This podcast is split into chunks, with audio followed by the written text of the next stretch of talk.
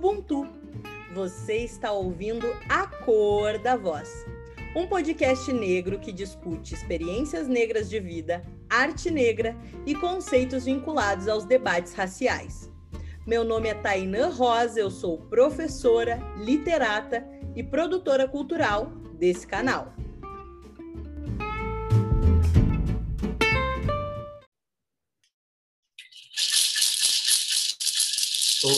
Olivença, Sembaebi, Tupinambá, Ibaé na mãe, Imaracá, Irundi, Yoseapoanã, Iolele, Raia, Iolila, Iolele, Raia, Olila, Iolele, Raia, Olila, Olele, raia, Olivença é minha terra, Tupinambá é minha nação, o maracá é instrumento de luta, de luta e devoção, e olele, raia, olila, raia, olele, raia, olila, raia, e olele, raia, olila, raia,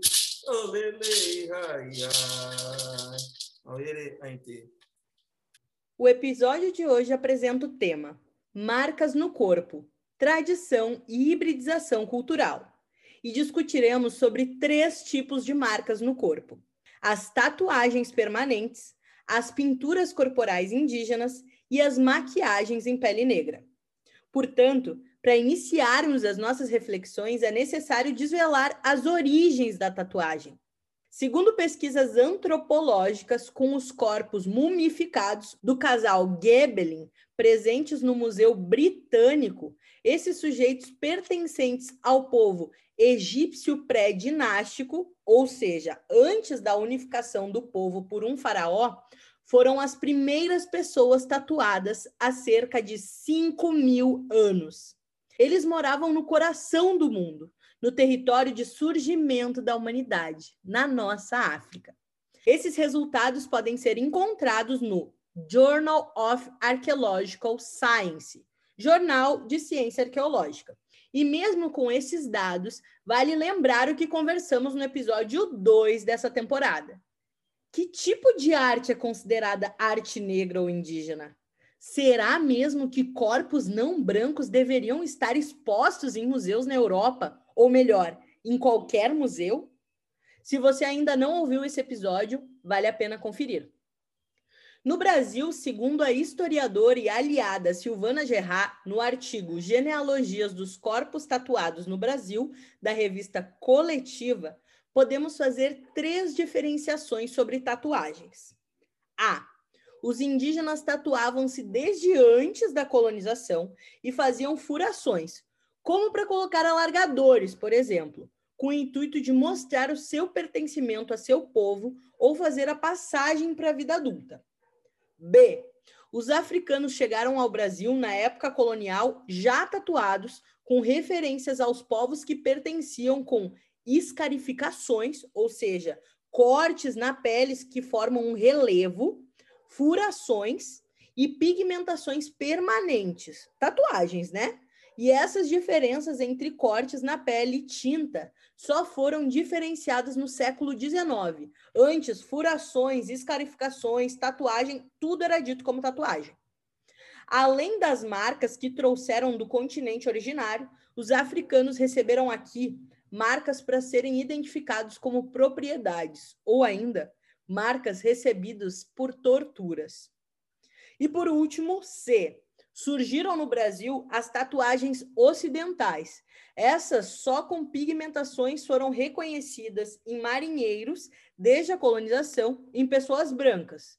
No entanto, parte da classe trabalhadora ou carcerária. Conforme a Silvana, hoje há uma hibridização entre essas práticas negras, indígenas e brancas. E no Brasil, desde 1876, século XIX, a partir do estudo de Cesare Lombroso, com seu livro O Homem Criminoso, a tatuagem é lida como um elemento associado à marginalidade e à corrupção do corpo. Nesse sentido, corpos tatuados foram perseguidos e associados à bandidagem, o que ainda acontece atualmente com ações policiais que reprimem jovens por suas diversidades identitárias. E aí podemos incluir, inclusive, a raça. Assim, abre aspas, a tatuagem foi e continua sendo uma linguagem de resistência, subjetividade e pertencimento. Fecha aspas. Além das tatuagens e pinturas corporais, hoje a maquiagem também figura como marca no corpo, exprimindo beleza, identidade e empoderamento. Nesse sentido, construindo novas estéticas e produzindo marcas em seus e em outros corpos, estão aqui para conversar conosco hoje Micheline Ramalho, Casé Angatu e Vladimir Alves. Micheline Ramalho é influencer e maquiadora especialista em pele negra, vivendo atualmente em Brasília. Nas redes sociais, mostra seu dia a dia e dá dicas de empoderamento e autoestima. Já atuou com campanhas para Ana Capri, Coloche, Boca Rosa e Dramais, entre outras. Natural do Recife, Vladimir Alves é de uma família de marceneiros e hoje atua com artes em madeira, pedra, papel e peles, em seu estúdio de tatuagens Vlad Tatu. Em sua trajetória, morou cinco anos na Praia da Pipa, no Rio Grande do Norte, onde participou de um projeto social ministrando oficinas de entalhe em madeira. Após, viveu 10 anos no Rio de Janeiro, onde aprendeu a tatuar, carreira que segue há 11 anos. Seu estilo atual é de tatuagem realista, porém também atua em outros estilos. Angatu é indígena tupinambá, morador no território tupinambá de Olivença, em Ilhéus, Bahia.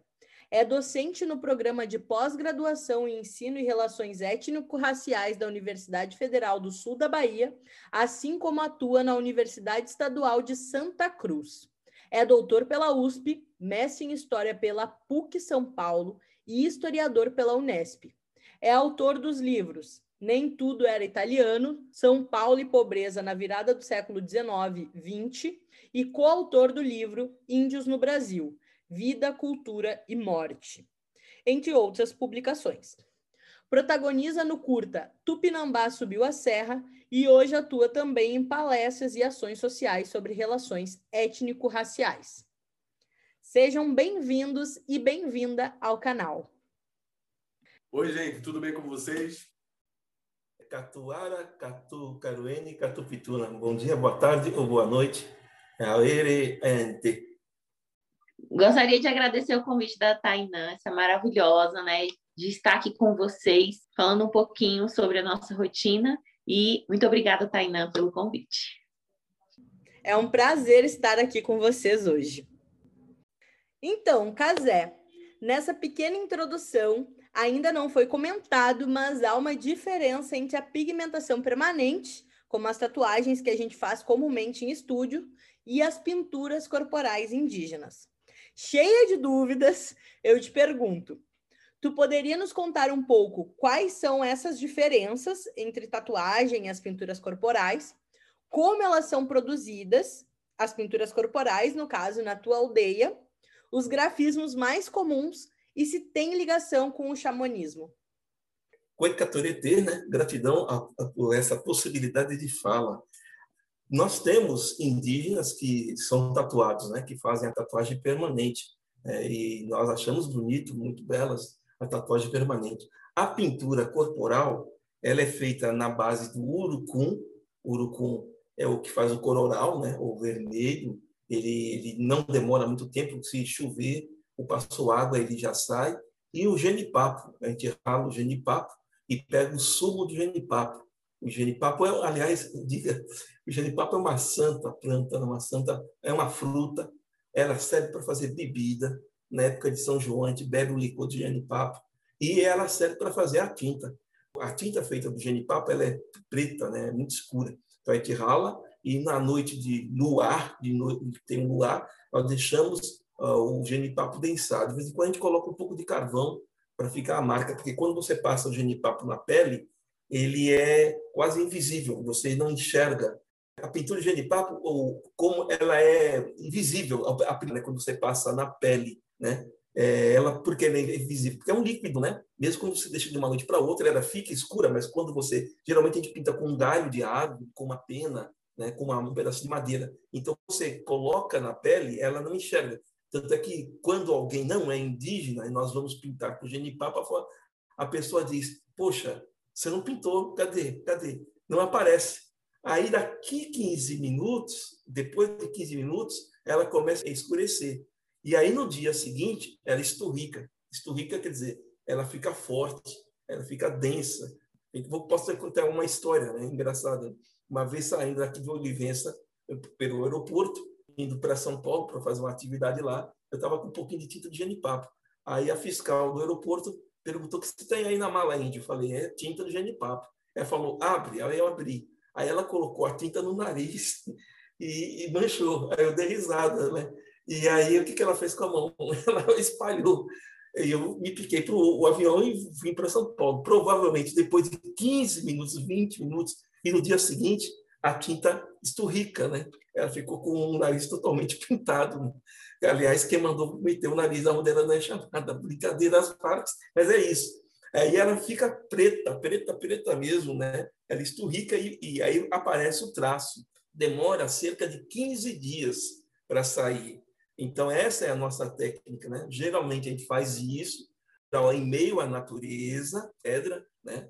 É, para tirar o sumo, o caldo da tinta. Né? Então, todo o preparo é feito por nós. Ela é pintada a partir de galhos de árvores ou pena, e, e aí a, a pintura ela vem pelo sonho, pela revelação. Né? Por, de vez em quando, alguns parentes, conforme eu disse, colocam o carvão para ver o traço, né? É, eu não gosto nem de fazer isso, eu gosto de colocar a tinta sem ver. O... E é, essa é a técnica que nós usamos aqui, né? O genipapo. De 15 em 15 dias, depois de 15 dias ela começa a diminuir, a sair, tá certo? Ela representa a nossa relação sempre com a natureza. Então, o colar que a gente usa, quando você falou, né? A gente fura a orelha, né? Alguns parentes, igual o Raoni, usam o botox, que é que coloca no lábio de baixo. Tem parente que fura o lábio, né? É, eu tenho as duas orelhas furadas, uso um rabo de tatu numa, um pedaço de árvore na outra, né? Todas essas manifestações em nossos corpos são que a gente chama de é, corpo, é uma relação com a nossa angar, com a nossa alma, né? porque na nossa religiosidade nós não nós não temos o inferno e o paraíso. Quando nós morremos, nós encantamos, a gente fala que a gente encanta, a gente não vai para o inferno ou vai para o paraíso a gente fica aqui na natureza. Então, nós somos um ser, seres da natureza, por isso que nós somos a própria natureza. Nossos corpos usam coisas da natureza porque nós somos ela própria, né? Então, um rabo de tatu, um guiso de uma cobra, um pedaço de galho, lentes do colar, o dente de um bicho, e a pintura, ela tem essa manifestação, né? No geral, não é um eu não gosto de usar muita palavra grafismo, né? No sentido de que ela não é uma grafia necessariamente, né? Ela é um sonho. E aí ela manifesta os desenhos vindos dos bichos, dos animais. Pintura de macaco, né? É, munduruku, eles pintam o rosto como se fossem macacos, né? Aqui a gente usa muito a pintura do jabuti na pele. O jabuti é um animal que anda devagar, que tem uma caraça, que não tem pressa, que é muito parecido com a gente, né? Que a sabedoria é não ter pressa né? e tem um ritmo, uma temporalidade própria. Então, as pinturas são feitas e inspiradas nos bichos, que são seres encantados, nas árvores, nos pássaros, nos sons. Elas representam figuras vindas dos espíritos animais, das matas, dos bichos, né? Essa é a nossa representação. Por isso que eu digo, ela, é, ela faz com que os nossos corpos sejam cobertos. Então, perguntam, qual é a roupa do índio? A roupa do índio é a própria pele dele, né? E a pintura que ele usa. Casé, que riqueza tua fala. Eu tenho certeza que a maioria dos nossos ouvintes ainda não sabiam dessa multiplicidade de tinturas, né? Saber sobre essa pintura com galhos, com penas, saber um pouco sobre essa conexão com o xamanismo, né? Que é ver esses desenhos em sonho. Tudo isso chegou para enriquecer o nosso canal. E Vlad, nós sabemos que a partir da tua biografia tu vem de uma família de marceneiros. Eu gostaria de saber como essa arte se interliga com o teu fazer artístico nas tatuagens. Saúde e paz a todos aí. Obrigado pela oportunidade de vir falar da, da tatuagem, né, dessa arte milenar que eu escolhi para minha vida, nessa e em outras vidas também. Essa ligação assim da tatuagem com a marcenaria e com todo o meu processo artístico assim, vem de um baú assim com as ferramentas bem antigas assim e umas rosetas entalhadas que se entalhavam para fixar nos guarda-roupas de antigamente. E eu quando criança assim, quando eu tive acesso assim, a esse baú por estar sempre na oficina do meu pai assim, mexendo nas coisas, me chamou bem a atenção assim, ele me falou, né, tinha sido meu avô que tinha entalhado e eu gostei assim. E aí demorou uns anos e tal, e aí eu comecei a querer desenhar, mas não tinha jeito assim. Então, a partir do momento que eu vi o filme do Basquiat, foi que abriu assim, foi uma catarse assim para mim, me deu força assim para desenhar o que eu sei desenhar. É porque desenhar, se expressar artisticamente assim, não é saber, é apenas viver, respirar, é se expressar. Então eu consegui ter acesso, né, ao mundo da, da arte assim, fazendo, né? Até então eu, quando eu vi, foi vindo pelo que meu avô fazia. E quando eu vi o Basquiat, o filme, foi que me conectou de verdade. E aí eu venho primeiro pintando camisas. E para fazer os entalhes, eu sempre ficava vendo revistas de tatuagem. Eu fui tatuado com 15 anos de idade. Então, assim, essa ligação com a tatuagem e a arte da macenaria vem justamente por eu ser skatista, ouvir vários tipos de música, rock and roll, reggae, muitas coisas boas literárias assim, de ser um cara alternativo, poderia dizer assim. Tendo a tatuagem na minha vida e tendo a macinaria de família, eu fiz esse link para o entalhe madeira. E depois de tanto ver revistas de tatuagem usando como referência para chegar no entalhe madeira, no desenho, eu falei, já faz tanto tempo que eu desenho, porque eu não vou tatuar? Porque assim, para mim tatuar seria sempre uma coisa muito difícil que eu teria que aprender a desenhar, fazer um curso de desenho, aquela coisa né, que bota na nossa mente. Para você fazer, você tem que saber. Mas eu acho que você tem que fazer, né? Antes de perfeito, é melhor ser feito. Aí, se você quiser perfeição, você estuda e chega na, na perfeição. Então, a ligação da macenaria com a tatuagem foi essas rosetas que eu vi que meu avô entalhava no passado, assim. Porque todos os marceneiros, eles eram entalhadores né, no passado. As minhas escolhas de desenho, assim, é, geralmente vem por referências, assim. Eu venho estudando para tentar ter o meu próprio estilo, para que as pessoas, de alguma forma, quando vê o meu trabalho, falem assim, pô, aquele trabalho é do Vladimir, ou parece com o do Vladimir, assim. Pessoas mais próximas a mim diz que meu trabalho já está nessa pegada, de estar tá parecido comigo. Então, assim, eu trabalho sempre usando referências. Desenhos de tatuagens, é, outras formas, Estou estudando muito realismo, então vejo muitas imagens assim de, de fisionomias negras. Sempre gostei de procurar saber assim sobre as fisionomias, assim, porque eu vejo que determinados estados os negros têm a mesma fisionomia, em outros estados assim. Então eu sempre uso referências assim para o meu trabalho, para poder estar tá mais fixo, né, com a tatuagem. A tatuagem atual, ela é uma coisa ainda meio que certo, assim, né, comercialmente. As pessoas querem fazer algo que viu em alguém tatuado, é, no jogador, no músico, no artista em geral. Então, por ser assim, eu ainda venho estudando para elevar o meu nível, mas venho usando referências no mundo da tatuagem.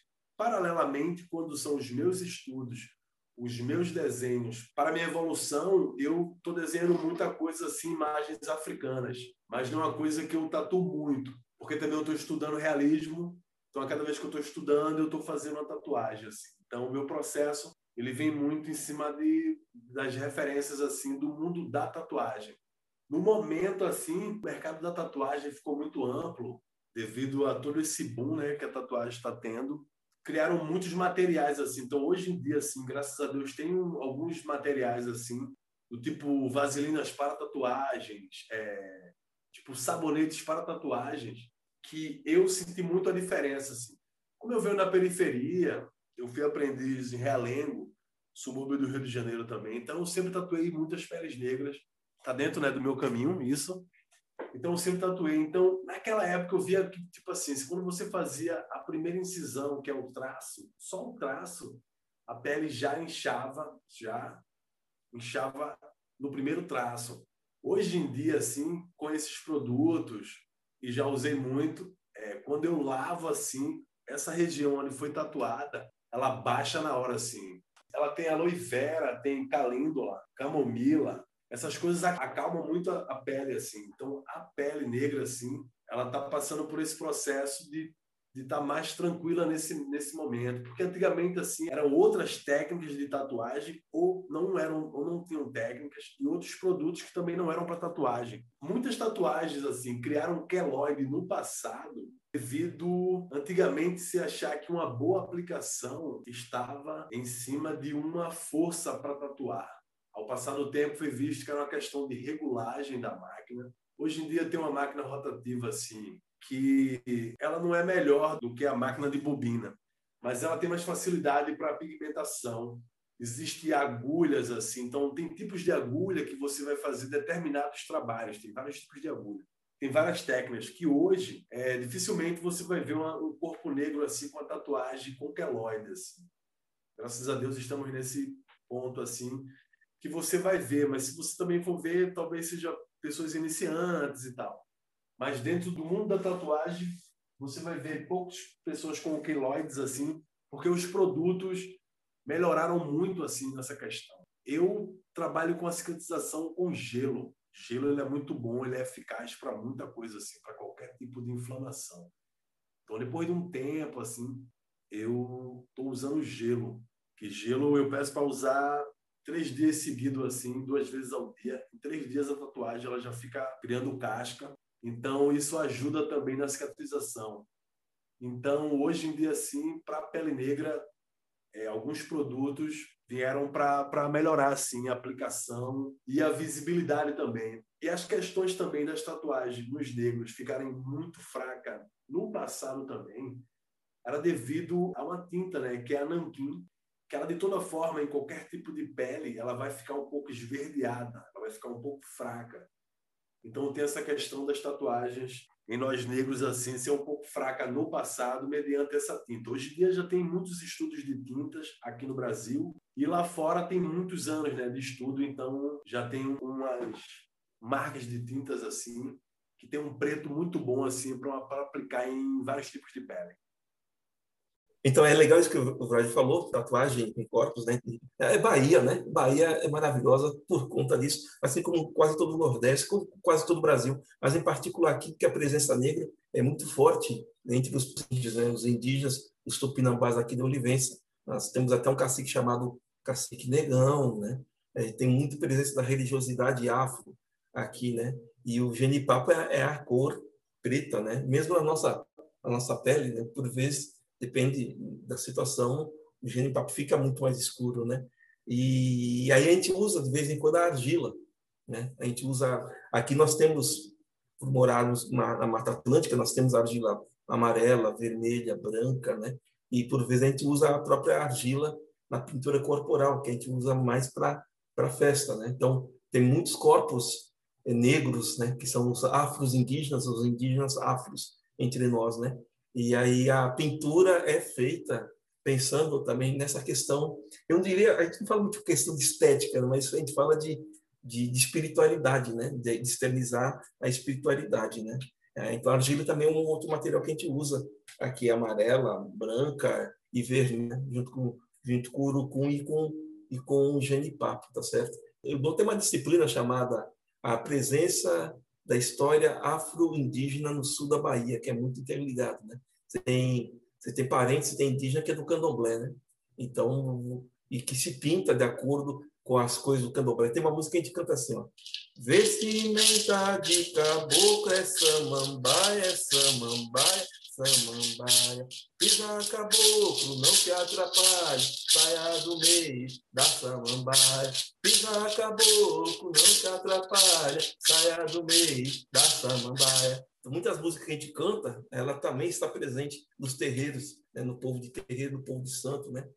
Por isso que a gente fala que aqui na nossa região, muito da presença afro e esse encontro sem e um encontro muito bonito, né? Que gera uma cultura extremamente rica, né?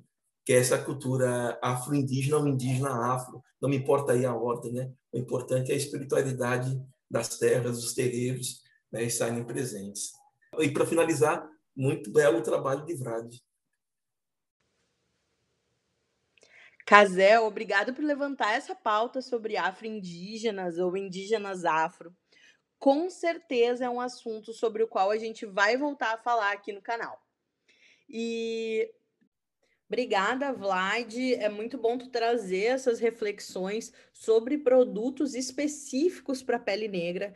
Eu acho que quanto mais a gente reflete, debate sobre isso e se empodera e vê que pode ter um produto, um comércio especial para nós, quanto mais de nós para nós, né, como a gente diz, fortalecendo o black money, fortalecendo as compras e o comércio indígena, né, os comércios não brancos, a gente começa a se expandir e poder ter outras possibilidades que se adequam mais à nossa identidade. E assim acontece também com as maquiagens no Brasil. A gente sabe de muitas maquiagens que não tinham uma pigmentação suficiente para a pele escura e que hoje, por meio das nossas lutas, dos nossos debates, dos nossos questionamentos sobre as empresas, que a gente vem expandindo esse mercado e nos colocando mais ao centro. Então, Micheline, eu gostaria de saber de onde surgiu a tua necessidade de realizar tutoriais de maquiagens para pele negra, como se dá o teu processo criativo para a escolha de cores e padronagens e quais são as tuas principais dicas de empoderamento. Vamos lá. Há oito anos atrás eu sempre fui modelo, né? E sempre que eu ia ser maquiada, sempre saía com a pele cinza, principalmente em fotos, né? Então, assim, foi algo bem difícil. Então, diante dessa necessidade de conhecer a minha pele, de saber o meu subtom, de saber o tom correto das bases, foi aí que eu resolvi estudar, né? E criar minha rede social para dar dicas. O que eu ia aprendendo, eu ia transmitindo, né? E com isso, eu cresci bastante, porque a princípio a negra era só para usar aqueles aqueles tons dourados, né? O dourado era bonito na pele negra. E eu vim contramão de tudo isso, mostrando que o azul é lindo, o verde é bonito, entendeu? O vermelho, usando todos os tipos de cor, me permitindo usar e transmitindo tudo isso também para os meus seguidores que que às vezes também tinha o mesmo pensamento que eu, né, que tinha assim a mente um pouco travada. Não, eu acredito que não vai ficar legal, que não vai ficar bom, né?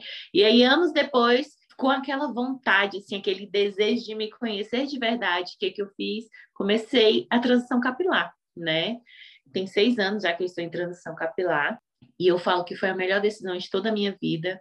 Quem puder se conhecer realmente, que puder fazer, né? O processo é um pouco difícil, mas vai valer a pena. E aí eu fui mostrando também tudo isso nas minhas redes sociais, né? Mostrando toda essa questão do empoderamento, da maquiagem, da autoestima também, de usar uma roupa, um, um tom mais colorido, né? De me permitir mesmo, entendeu? E hoje eu estou aqui, né? Já, já dou, consegui dar aula já também na rede distrital, né? Que eu sou aqui de Brasília, dou aula para mulheres negras carentes, né? Mostrando para elas o, o que que é legal da maquiagem, né? E aqui é bem bacana que o governo permitiu isso e no final ela tem um certificado, né? Ela sai profissional em maquiagem, né? Então, assim, levando realmente a autoestima para os quatro cantos aí do Brasil, né? E isso tem me feito muito bem. E diante disso, eu comecei a querer saber como é que era fazer automaquiagem, né? Eu primeiro aprendi, depois que eu aprendi, eu já fui transmitindo isso nas minhas redes sociais com dicas de tutoriais, né?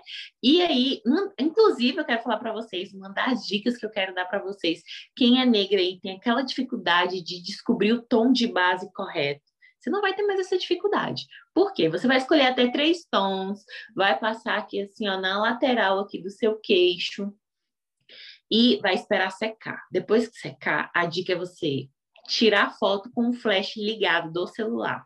As três cores que mais sumir no seu tom de pele vai ser a cor ideal. Então, assim, todas as vezes que você for fazer a compra da sua base, você já não precisa perder mais tempo. O tempo que você vai perder é um minuto, que é o tempo da base secar. Por que a base precisa secar? Porque ela oxida. Normalmente você vê a base na, no frasco, ela tá de uma cor. Quando você compra, chega em casa, você passa, ou ela fica muito clara ou ela escurece, né? Então, de hoje em diante, a dica que eu tenho para passar para vocês é essa. Dica de cabelo, eu tenho, tenho até um negócio para falar para vocês, que agora eu estou me redescobrindo novamente. Eu tive um câncer, né? Um câncer muito agressivo em 2017.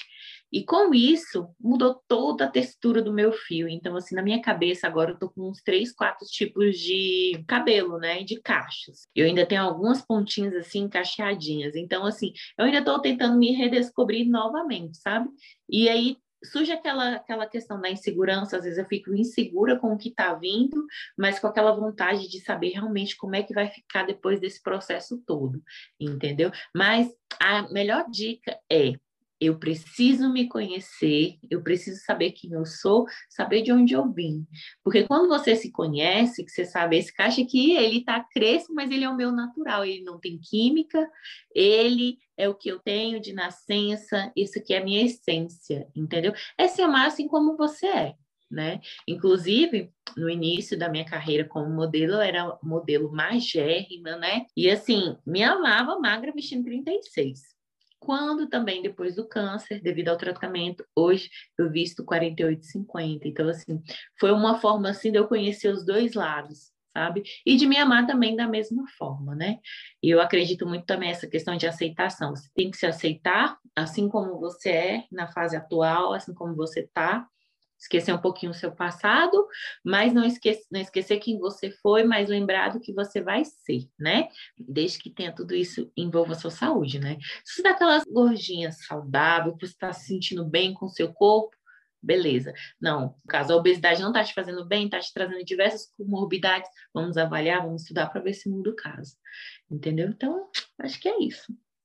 Muito obrigada, Mia. Acho que são ótimas dicas. A gente está falando nesse episódio sobre marcas no corpo e como foco principal a gente trouxe a maquiagem, mas dá para pensar essas outras marcas que a gente acaba tendo estrias, varizes, celulites que aparecem, os próprios crespos que são nossas marcas, nossas raízes. A gente pode pensar como amar todas essas marcas, como incorporar tudo isso fazendo parte da nossa identidade. Então, muito obrigada mesmo. Eu acho que as nossas ouvintes, para quem não sabe, a maior parte das nossas ouvintes são mulheres, né? Mas acho que as tuas dicas também valem para os homens que estão nos ouvindo, que são 30% do nosso público aqui em A Cor da Voz. E que vão pensar sua própria relação. O cabelo masculino também é um tabu, né? O cabelo negro masculino também é um tabu ainda socialmente. Então, acho muito bom falar sobre esse se respeitar e se conhecer.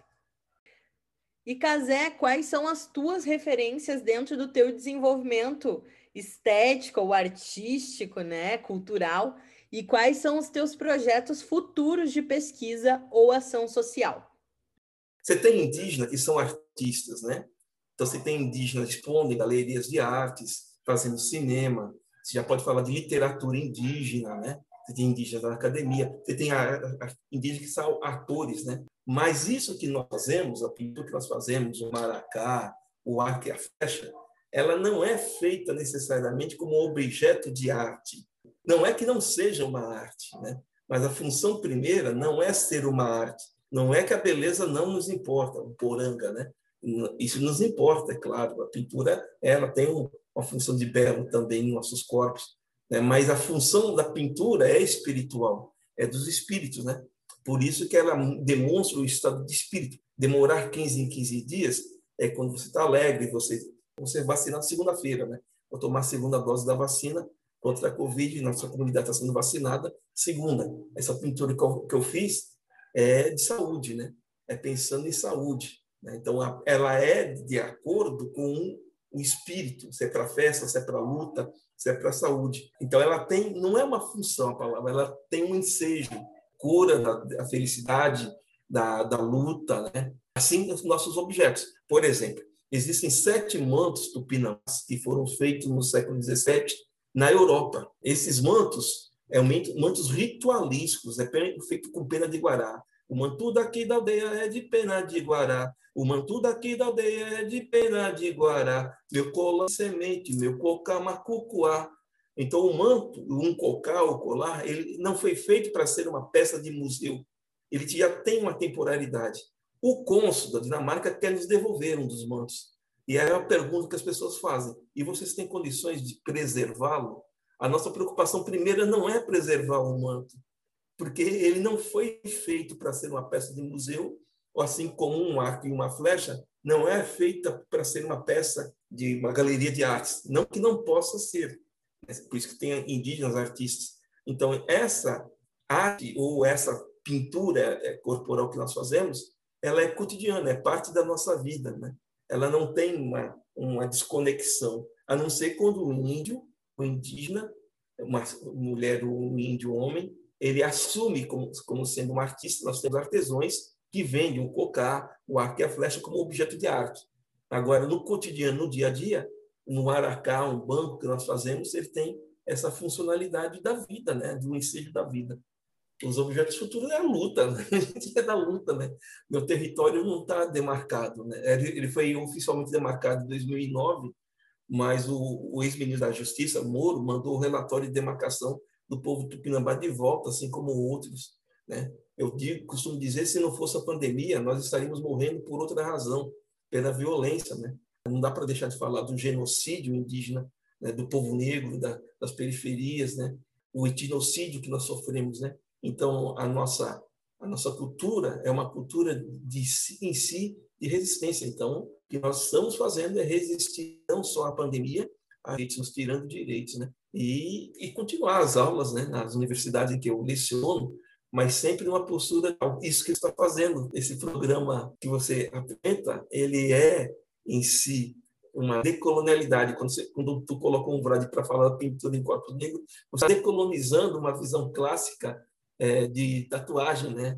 Muita gente, os não negros, os não indígenas, nos olham assim com um certo nojo, né? Com certo receio, né? Pensando que marginaliza, né? Mas não só por marginalizar, mas por achar que que a, essa pintura que nós carregamos em nossos corpos, ela de alguma forma fere algum sentimento dela. Né? Então, é continuar a luta decolonial. A gente produz muito texto de poesia, de literatura, né, de escrita, e várias produções que a gente tem em, cinema aí também para ser lançadas. É isso aí, é continuar na luta contra o mau governo e contra a pandemia, né, contra a doença. Ah, as minhas referências são os anciões, né, são nossos anciões. Quando a gente conversa com os mais velhos, com os anciões, e são vários, né, eu tive, eu fiquei de cama cinco meses por causa de uma doença que eu peguei, que é erisipela. Quem cura aqui é, são as anciãs. É dona, vou falar o nome dela, ela me permitiu, Dona Judite. Aí ela faz a, a reza, a benza, a cultura na tradição indígena.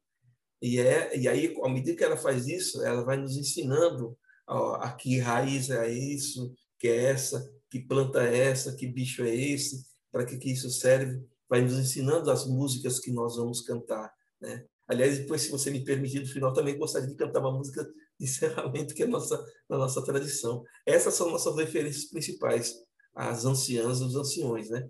Agora, as referências acadêmicas do universo acadêmico são as de, da decolonialidade, né? dos pensadores da decolonialidade que estão surgindo ganhando força, são vários, a lista é grande. Né? E na área da educação é Paulo Freire, não tem como fugir do grande Paulo Freire, da construção do conhecimento e dos saberes a partir das sabedorias ancestrais. A minha grande, maior referência são os ancestrais. É, e essa referência, a outra é a própria natureza. Conversar com as encantadas da natureza, com a encantaria, né? Referência que vocês têm aí na Universidade Federal do Rio Grande do Sul, que é a professora Ana, né? A professora Ana é uma referência eh, grande para mim, né? De pensamento, de postura, de, de relacionamento com a vida, né? É, são raras pessoas na universidade que têm essa posição com aqueles que não estão na universidade. É isso. Muito obrigada, Caseto. Trouxe aí para a gente vários elementos. Para os nossos ouvintes, quem ainda não escutou, tem que conferir o episódio 3 da temporada 1 do podcast A Cor da Voz. Lá a gente fala quais as diferenças entre pós-colonialidade, decolonialidade, anticolonialidade, o que, que a gente tem a ver com isso, né? Afinal, mais do que decorar termos. E ainda, lá no episódio 2 da temporada 2 do podcast, a gente fala sobre educação popular e a referência do Paulo Freire. Então, vale a pena vocês conferirem esses dois episódios. Tá vendo? O programa em si já é uma referência para quem ouve. Exatamente, a gente mesmo se dá como referência, né?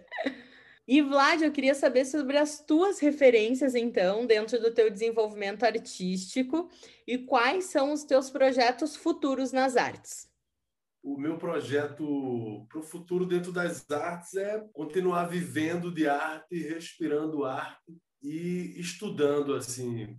Para mim, é estudar é infinito assim. Então, sempre o meu projeto para o futuro com a arte é estudar. No momento eu estou estudando mais tatuagem assim. Antes eu estudava várias outras coisas assim. Como eu não sou um desenhista, hoje em dia eu tenho uma certa base no desenho, mas eu não fui uma criança que sabia desenhar. Quem é meu amigo antigo assim sabe que eu não era uma criança que desenhava, eu não era um cara que desenhava.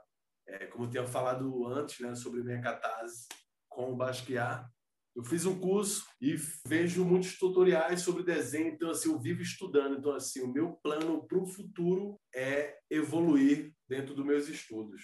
Desenvolver outros tipos de arte também, botar para frente a minha marca, que é a Arte Rabugenta, que eu assino pinturas em camisetas, que eu quero estar mais presente assim, que foi essa arte na camiseta assim que me desbloqueou, né? Essa coisa de para você saber, para você fazer arte, você tem que saber fazer.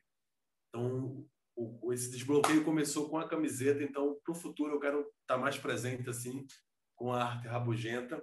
E as minhas referências, assim, dentro da tatuagem, são estilos, é, são desenhos orientais, é, desenhos neotradicionais, que são desenhos com a temática tradicional, só que com a nova roupagem, assim, com um novo acabamento, com outros tipos de traço, outras nuances. Mas a minha referência vem do, do, do, que eu vivo, do que eu respiro, assim. Eu vivo arte diariamente, assim. Eu sempre faço arte. Quando eu não faço, eu fico triste, fico indignado. Então, as minhas referências é o que eu vivo e é o que eu estudo, é o que eu procuro, assim. Eu costumo usar meu tempo, geralmente, assim, mais para o que eu vivo, né? Então, como eu vivo arte, eu procuro obter, prestar atenção, conteúdos de arte, assim. Então, minhas referências são imagens africanas, vários estilos de tatuagens, e hoje em dia são rostos, né? Que eu estou tentando me aprofundar. Vlad, aproveita e faz a tua propaganda aí pra gente, como é que dá para encontrar as tuas camisetas? É, no momento, assim, as minhas camisetas eu estou produzindo, né? Estou travando a batalha entre a vida doméstica, a tatuagem e a produção dessas camisetas, assim. Eu faço uns horários meio, meio loucos, assim, é, de, de, pintar na madrugada ou de acordar muito cedo assim para pintar. Mas eu pretendo fazer uma página assim no Instagram com elas assim, porque essas camisetas eu pinto desde 96. Arte Rabugenta. Esse nome para mim, né? Ela quer dizer que a minha camiseta, a minha pintura, ela é uma pintura mal projetada, mal elaborada, mal pintada, sem acabamento. Ela é uma arte rabugenta. Ela já tem esse nome para evitar algumas críticas assim, ah, não está bem pintado, não ficou legal, não ficou isso, aquilo, outro. Então ela tem esse nome Arte Rabugenta, é uma forma que eu tenho de expressar minha arte. As pessoas, quando você pergunta para alguém, por que tu não desenha, por que tu não pinta? Ah, mas eu não sei desenhar. Então a Arte Rabugenta, ela veio para me desbloquear. Eu estou produzindo elas, eu já tenho uma quantidade produzida, mas eu quero apresentar elas todas de uma vez eu vou fazer um Instagram e também vou saltar algumas assim como eu estou saltando, algumas que eu estou pintando no Story assim no meu Instagram, que é Vlad Tatu. Muito bom, sigam lá então, gente, Vlad Tatu, conheçam as tatuagens e as camisetas feitas pelo Vlad. Então, acho que isso que o Vlad falou é importante, da arte rabugenta, porque é a mesma coisa, viu, Vlad? Quando a gente faz a pintura corporal para quem não é indígena, a pessoa fala: "Ah, mas não ficou do jeito que eu queria", mas não é para ficar do jeito que você quer, que tu quer. A pintura é sou eu que estou fazendo, gente está fazendo dentro da nossa espiritualidade. Ah, mas não, o traço não ficou retinho, mas não, oxente, é com galho de árvore, vai ficar retinho como? Então, isso que Vlad falou é muito importante, porque a gente fica com a impressão que o tatu tem que ficar tem que ser certinho, tem que ser uma inspiração. E a inspiração, de vez em quando, é linha torta mesmo, sai da margem, essa coisa toda. Valeu, Brasil, essa falação é importante. Pô, valeu, Casé. Obrigado aí também por essa observação, porque realmente é isso. Na tatuagem eu fico muito preso a fazer o traço reto, a fazer o traço que está na moda, que é o traço fino, a ser tudo perfeito, como se fosse uma impressora. E eu sigo nessa linha, porque eu também quero chegar no caminho da evolução de chegar na tal perfeição, na tatu. Só que isso às vezes me bloqueia de também ser um cara livre na arte. Então, na camisa, na camiseta, eu fico livre, eu faço o que eu acho que eu tenho que fazer. Às vezes é protesto, às vezes é, é estético, às vezes é belo, às vezes é horrendo, mas é o que eu estou sentindo. É o único momento que eu posso, né, soltar o meu Vladimir, porque são tantos Vladimir para estar tá presente na, na sociedade, né, que a gente tem que ter, né. Não é que a gente seja falso, mas para a gente estar tá na sociedade, a gente também às vezes tem que ser. Hoje eu sou esse Vladimir. Então, na arte rabugenta, eu sou o verdadeiro Vladimir. A arte rabugenta evoluiu um pouco. Quando você vê a pintura, você vai dizer: pô, Vladimir, mas essa pintura não está mal feita, não está mal pintada. Comecei a pintar em 96 e, mediante os estudos com a tatuagem, eu fui evoluindo naturalmente. Aí hoje em dia ela está um pouco bonitinha e tal, mas ela é, ela é livre. Obrigado, Casé, por esse comentário. Foi bom para mim ter ouvido isso. A, a arte rabugenta de Vrade e a pintura indígena não é uma impressora 3D. Ela é revelação dos sentimentos, né? Das almas humanas que Vrade representa e que nós, povos indígenas originários, representamos. Né? É, é essa, esse é o nosso sentido, já que a, a Tainá perguntou de estética, talvez esse seja o sentido mais profundo do estético, né? que é a estética da alma, dos sonhos, do pensamento, do sentir. Gente, muito obrigada pelos comentários de vocês. E também quero comentar aqui sobre o trabalho da Michi, né? Ela faz maquiagens, eu acompanho os tutoriais de maquiagem dela e ela faz, às vezes, bota uma camada rosa, daqui a pouco, bah, mas não era bem isso, já toca uma azul em cima, já toca uma verde, que é esse recriar e esse se experimentar, né? Eu acho que a gente tem que dar vazão para nossa arte, independente qual seja a técnica que a gente usa. A técnica é só a ferramenta para chegar de fato no lugar dos nossos pensamentos, das nossas reflexões e sentimentos, né? E também falando sobre esse meio digital, Misha, a gente sabe que tu bate aí os 30 mil seguidores no Instagram que pensam novas possibilidades de beleza e padrões corporais por meio da tua interação digital. Então, por isso, a gente gostaria de saber quais são as tuas referências no desenvolvimento estético nas redes sociais e quais são os teus projetos futuros. É, gente, eu tenho 30 mil seguidores suadinhos, né? Porque, assim, eu acredito que até esse crescimento na rede social por ser negra, acho que tem uma diferença muito grande, né? Igual, assim, colegas que começaram no mesmo tempo que eu, já estão com 100 mil seguidores, 60 mil seguidores, e eu, às vezes, assim, com um conteúdo bacana também, né? Tentando prender ali o seguidor, mostrando a minha realidade do meu dia a dia, não é só glamour, mostrando todo o meu tratamento que eu mostrei, né? Isso, eu ia fazer quimioterapia maquiada, gente. Hoje a maquiagem da quimioterapia de hoje vai ser tal. Então, assim, é algo muito impactante mas, infelizmente, nós negros ainda temos essa dificuldade do crescimento, né? Sabendo que os 30 mil seguidores são totalmente enganjados, né? São pessoas que realmente gostam de mim, que estão ali para acompanhar o meu trabalho, né? E, assim, tendo como referência é, criadores negros também, né? Porque assim a gente vê que se eles conseguiram, se eles conseguiram crescer, estão, né, alcançando o público, eu também vou conseguir, né? Claro, com a minha essência, fazendo meu trabalho da forma correta. Uma das pessoas que eu mais me inspiro é a Maju. Ela é negra e ela é bem cresta também, assim, o cabelo dela é maravilhoso. Às vezes não é uma digital influência tão grande, né? Mas, assim, os trabalhos que ela faz, eu me identifico muito com o trabalho dela. Maravilha, a Maju é maravilhosa, como nós. Tem que puxar a brasa para o nosso assado também, né? Meu projeto futuro, assim, é muito relativo, né? Eu já tenho meu projeto de automaquiagem, já também gosto muito também de mexer com projetos sociais, ajudar as pessoas, né? Também tem um curso de automaquiagem, né? Que é algo que eu faço aqui na minha casa mesmo, né? No meu cantinho. Então, assim, eu pretendo alcançar mais pessoas, né? Com, por exemplo, um curso online, né? Vendas de curso online também, né? Alcançar mais empresas, né? Empresas grandes, né? Fechar grandes trabalhos, né? Ver assim, falar, nossa, olha lá, aquela negra maravilhosa, tá, né? Num, num, lugar de destaque, né? E contar meu testemunho aos quatro cantos, né? Já feliz por estar aqui nesse canal, gente, já do Rio Grande do Sul, sou de Brasília, tão pequena e já tô aqui nesse canal maravilhoso aqui que eu fico até assim emocionada e honrada estar aqui falando para vocês. Aí a gente fica muito feliz em te receber também, né? Com certeza. Aproveita, Mi, faz a tua propaganda, fala o teu arroba aí para nós, para todo mundo te seguir e aumentar mais ainda teus seguidores.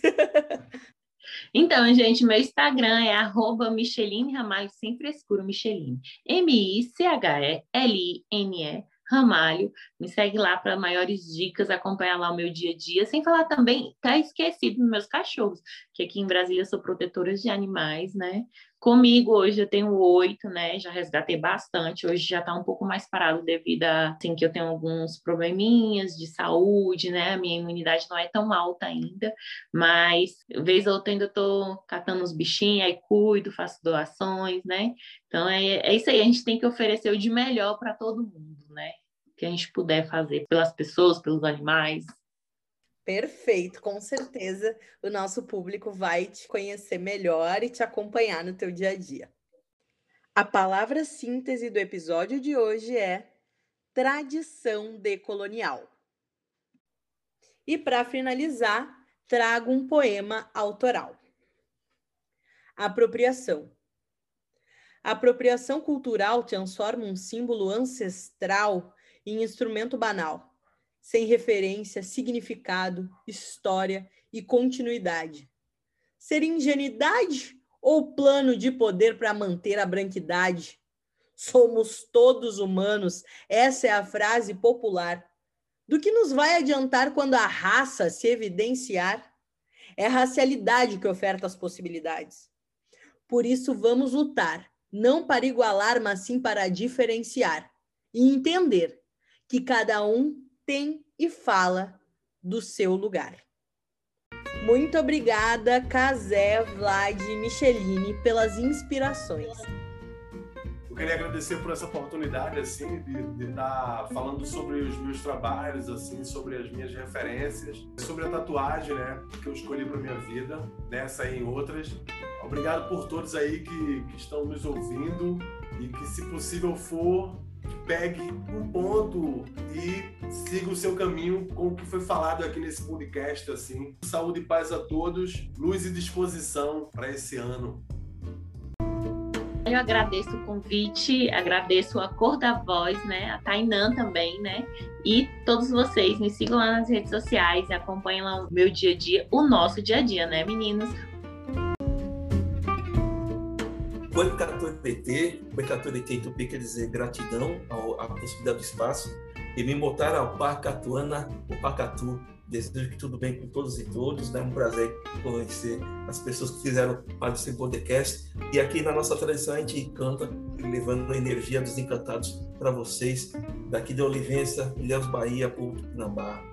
Pé, poranga, ó, ixé, ra, i, o é taperecoi, mabaé, terecoi, terraia, amoiandé, ierecoa, yandé, ramui, imaé, poeira, iu, iu, iu. Auere, ainte, coicaturete.